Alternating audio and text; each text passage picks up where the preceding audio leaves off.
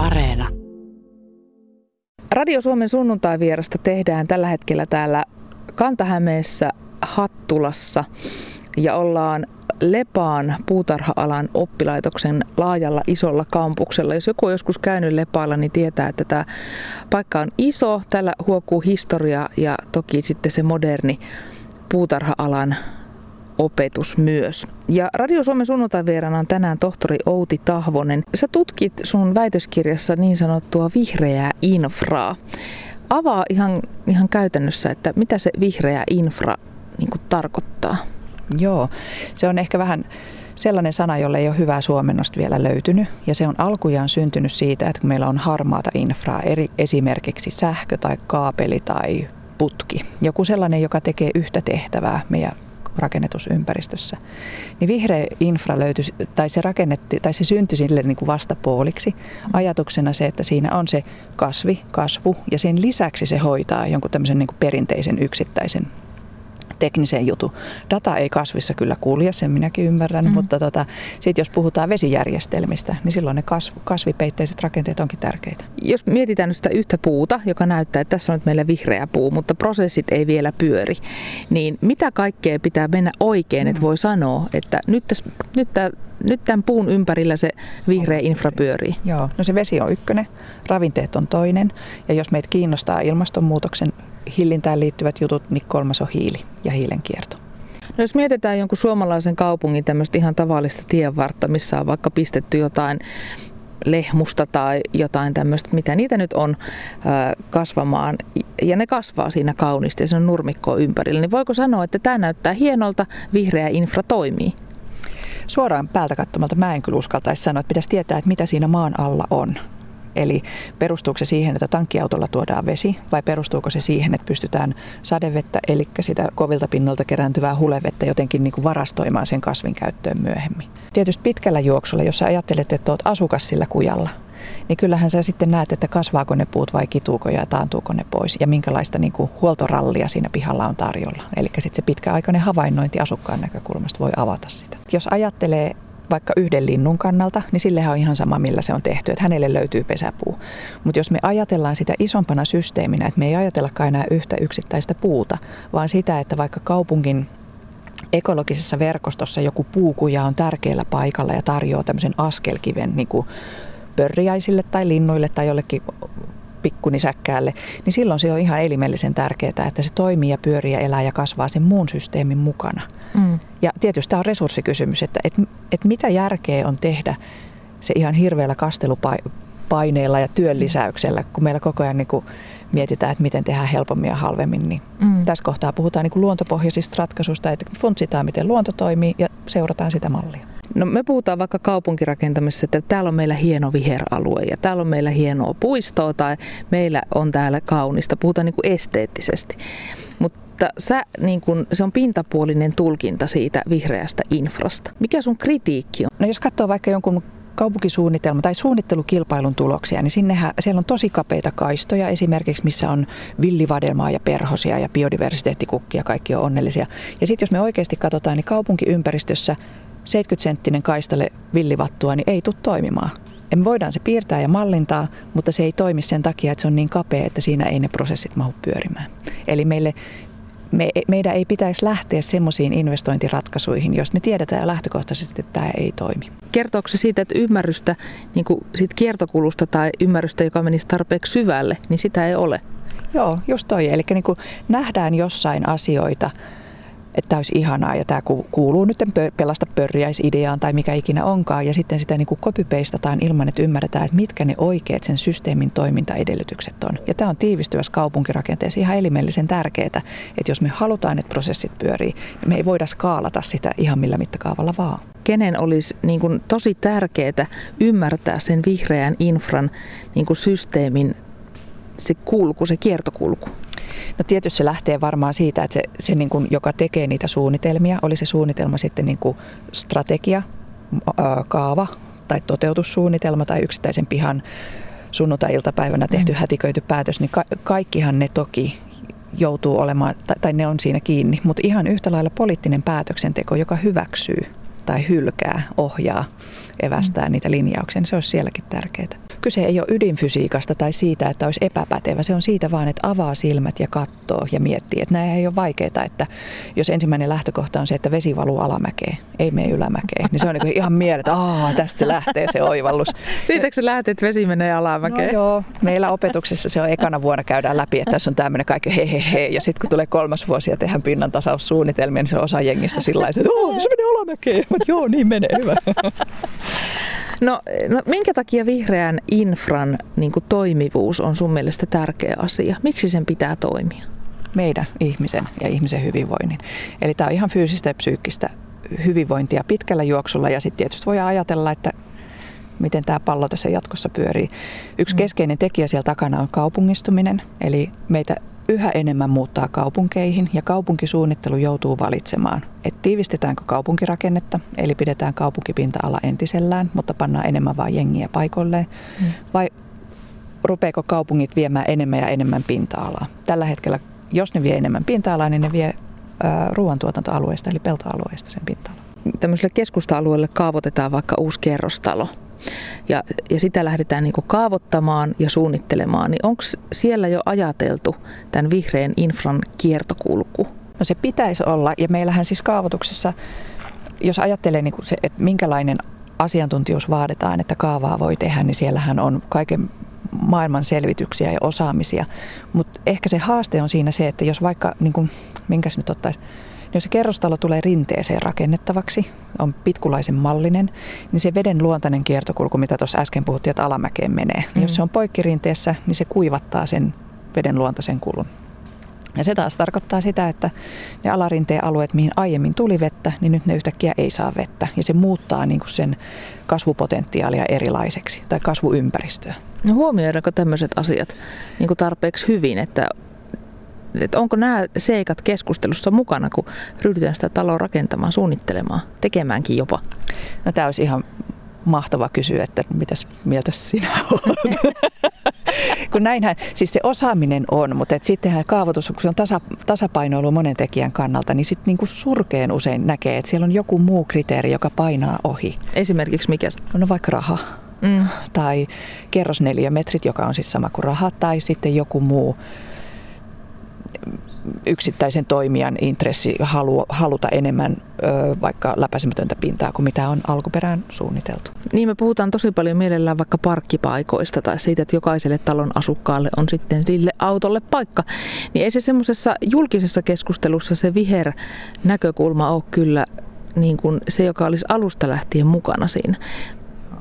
Joo, se on totta, että se on tavallaan se, että sitten kun ne parkkipaikat on mitotettu, niin sitten sinne fotosopataan se puupaikoilleen. Eikä siinä ole se, se ajattelu mukana, että se ei lähde sillä yhdellä fotosoppauksella, vaan vaatii kasvualusta volyymia, vaatii niin kuin määrittelyä sinne ruskeeseen puoleen ja sitä, että se vastaanottaa sitä sinistä eli vettä ja tuottaa vihreitä eli kasvua. Jos sitä juurisyytä etsii, mm. niin siellä on varmaan se, että me ollaan metsäläiskansan lisäksi niin me ollaan erikoisosaamista arvostava spesialistikansa. Eli on siiloutunutta ajattelua ja jokainen tekee sydämellään työtä, mutta mm. että sen tavoite on ei koko yleisen kokonaiskuvan näkeminen, vaan sen yksittäisen haituvan tekeminen tehokkaasti ja hyvin sillä omalla alallaan. Että se ei ole niin yksi erillinen, joka otetaan mukaan, se on lisäkustannus, joka voidaan karsia, vaan että meidän kaikkien toimintatapa sisältäisi sen systeemiajattelun. Niin, eli kun mä kysyin tuossa äsken, että kenen olisi hyvin tärkeää ymmärtää tämän vihreän infran niin kuin kiertokulku, niin itse asiassa melkeinpä meidän kaikkien. Joo, ja jos sitä suunnittelukokousta ajattelee, niin jos siellä on se maaperäinsinööri, niin hän miettii sitä sen kuivatuksen kannalta. Niin ei se paljon vaadi, että miettii, että okei, miten siellä sitä vettä pidätetään tietyillä alueilla. Että se on rakennukselle turvallista, mutta se tuottaa kasvupotkua sille vihreälle. Kuinka tuttu tämä vihreä infra ajatus ja sen ymmärtäminen on? No tässä on ehkä menossa vähän semmoinen niin kuin, sellainen hetki, että mä en enää tässä vaiheessa ole varma, että onko vihreä infra edes se oikea termi. Sitten näkee sen, että kaupunkivihreä kokonaisuutena, sisältäen yksityisen ja julkisen ja kaikki nämä prosessit, niin se on niin kuuma peruna, että sieltä tuuppaa monta eri käsitettä, joilla sitä samaa asiaa pyöritellään. Mm. Eli siinä mielessä... Y- Termit voi mennä sekaisin. Joo, ja yksittäistä, yksittäistä käsitettä tärkeämpi olisikin ymmärtää niin kuin se, että mikä se sisältö on. Joo. No kuumista perunoista puheen ollen, sä puhuit, kysyit tuossa, että oletko Heidi kuullut luontopohjaisesta ratkaisusta, että siitä te tieteilijät puhutte tällä hetkellä paljon. Ää, ei ole tuttu termi vielä ja kansansuussakaan en ole hirveästi kuullut grillionossa, että mitä se, miten teillä tuo luontopohjainen ratkaisu Rovaniemellä, niin tota, avaa mitä se tarkoittaa käytännössä. Siinä on ajatus, että ihminen kokee jonkun ongelman ympäristössään ja se ratkotaan luontopohjaisilla ratkaisuilla. Ja nyt tässä tämä systeemi, mistä me on puhuttu, niin se on, tarkoittaa sitä samaa asiaa. Käytännön esimerkki voi olla se, että sulla on ää, parkkipaikan keskellä tulviva sadevesikaivo. Ja sä haluat ratkaista sen, niin silloin se ratkaisu ei ole se, että kasvatetaan putkikokoa, joka olisi harmaan infran ratkaisu, vaan se on se, että me mietitään, että miten sen alueen kasvillisuutta lisäämällä voidaan vähentää sitä sadevesikuormaa ja silloin se on luontopohjainen ratkaisu. Ja se on samalla niin kuin tässä ehkä vähän alkaa kuulostaakin, niin vihreä infra on osaltaan sitä luontopohjaista ratkaisua, mutta mä koen, että tuo luontopohjainen ratkaisu on semmoinen, että mulla on yksi pistemäinen ongelma, jonka mä koen ihmisenä ja nyt se ratkotaan ja siihen otetaan mukaan maavesi ja kasvit. No onko harmaa infra ja vihreä infra niin vihollisia toistensa kanssa? Niin jana ääripäät. Ne on ääripäät. Joo. Joo. Ja, mutta siinä on vähän sama kuin mustassa ja valkoisessa, että, että halutaanko me korostaa niitä ääripäitä. Että meillä on, jos kaupunkiympäristöstä puhutaan, niin siellä on paikkoja, joissa on pakko olla tosi hyvä kuivatus. Esimerkiksi vanhusten palvelutalojen sisäänkäynnit, niin ei tarvi leikkiä millään lätäköityvällä vedellä, että se on oltava absoluuttisen kuivasen ö, mm. käytön takia. Ja silloin se harmaa on siellä oikea. Mutta se ei tarkoita, että koko tontti mennään harmaalla, mm. vaan meidän pitäisi osata sitten sieltä ruveta etsimään niitä vihreän infran ratkaisuja, kun mennään sen pääfunktio vähän siihen reuna-alueille.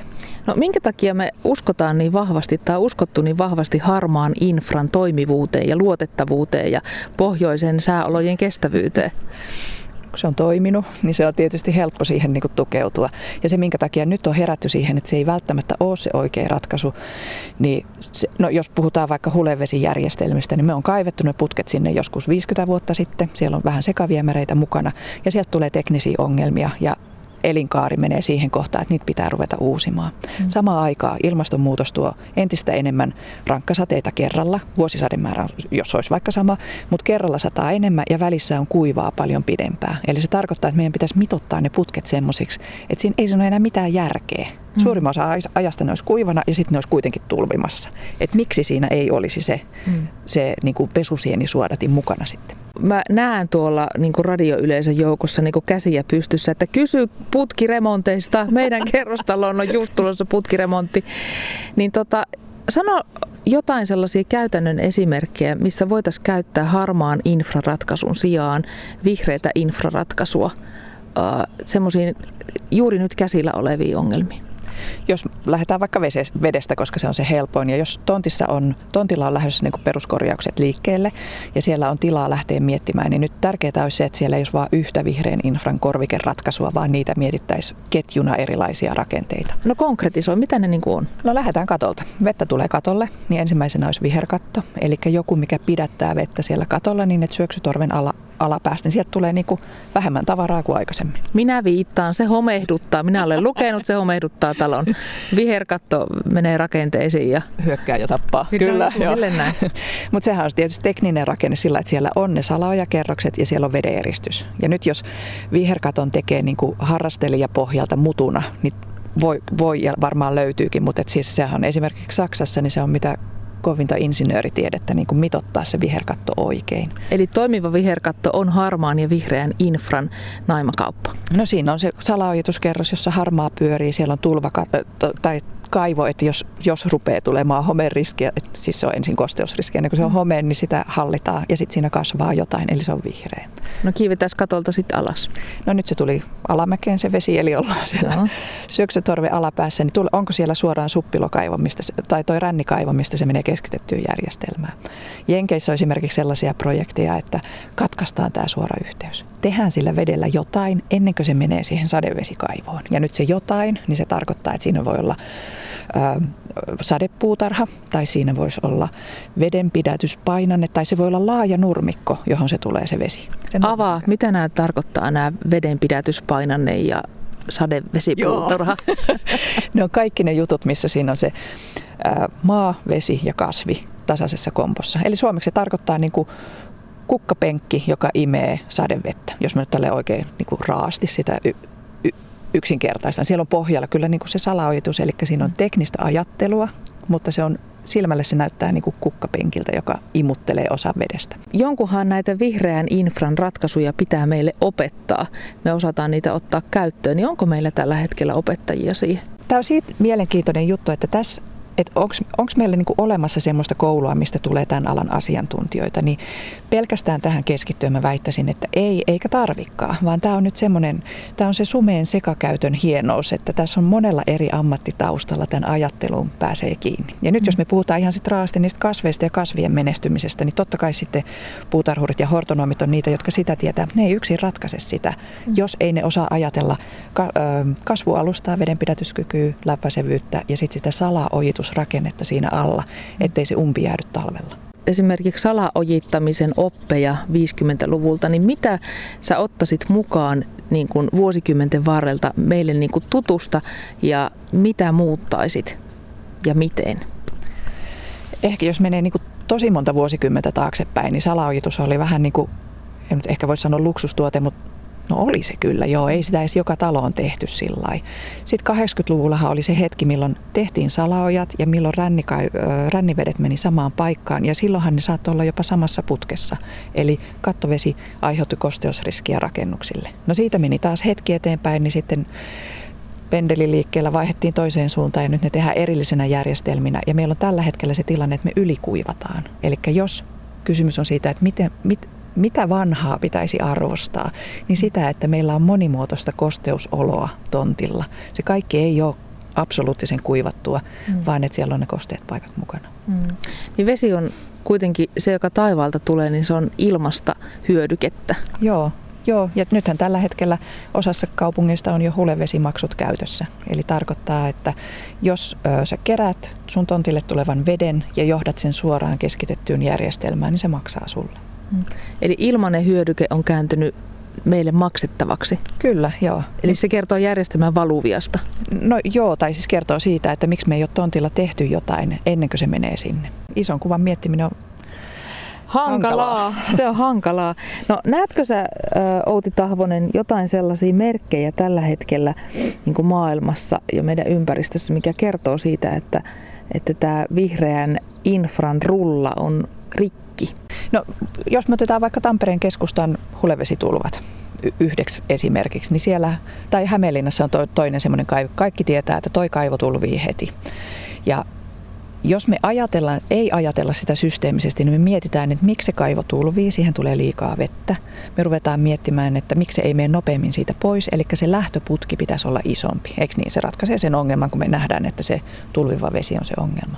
Mutta oikeasti ongelma Tämä on siis yksi ratkaisu toki, mutta jos sitä systeemisesti mietitään, niin silloin se ongelma itse asiassa onkin sen koko valuma-alueen, eli kaikkien niiden alueiden osalta, jotka syöttää sitä vettä siihen järjestelmään, koska siellä yläjuoksulla on entistä enemmän läpäisemättömiä pintoja, se vesi ei varastoidu sinne ja se tulee nopeammin sinne ihan alimpaan kaivoon, joka korkkaa sen sitten tulvana meille näkyväksi. Mm. Jos me ratkotaan se sillä putkikoon kasvattamisella, niin se ratkaisee sen tässä hetkessä, mutta kun kaupungistuminen etenee, siellä tulee vielä uusia alueita, uusia läpäisemättömiä pintoja, niin me ollaan saman tilanteen eessä sitten joidenkin vuosien päästä. Ruvetaan taas kasvattaa sitä ulos lähtevää putkea isommaksi.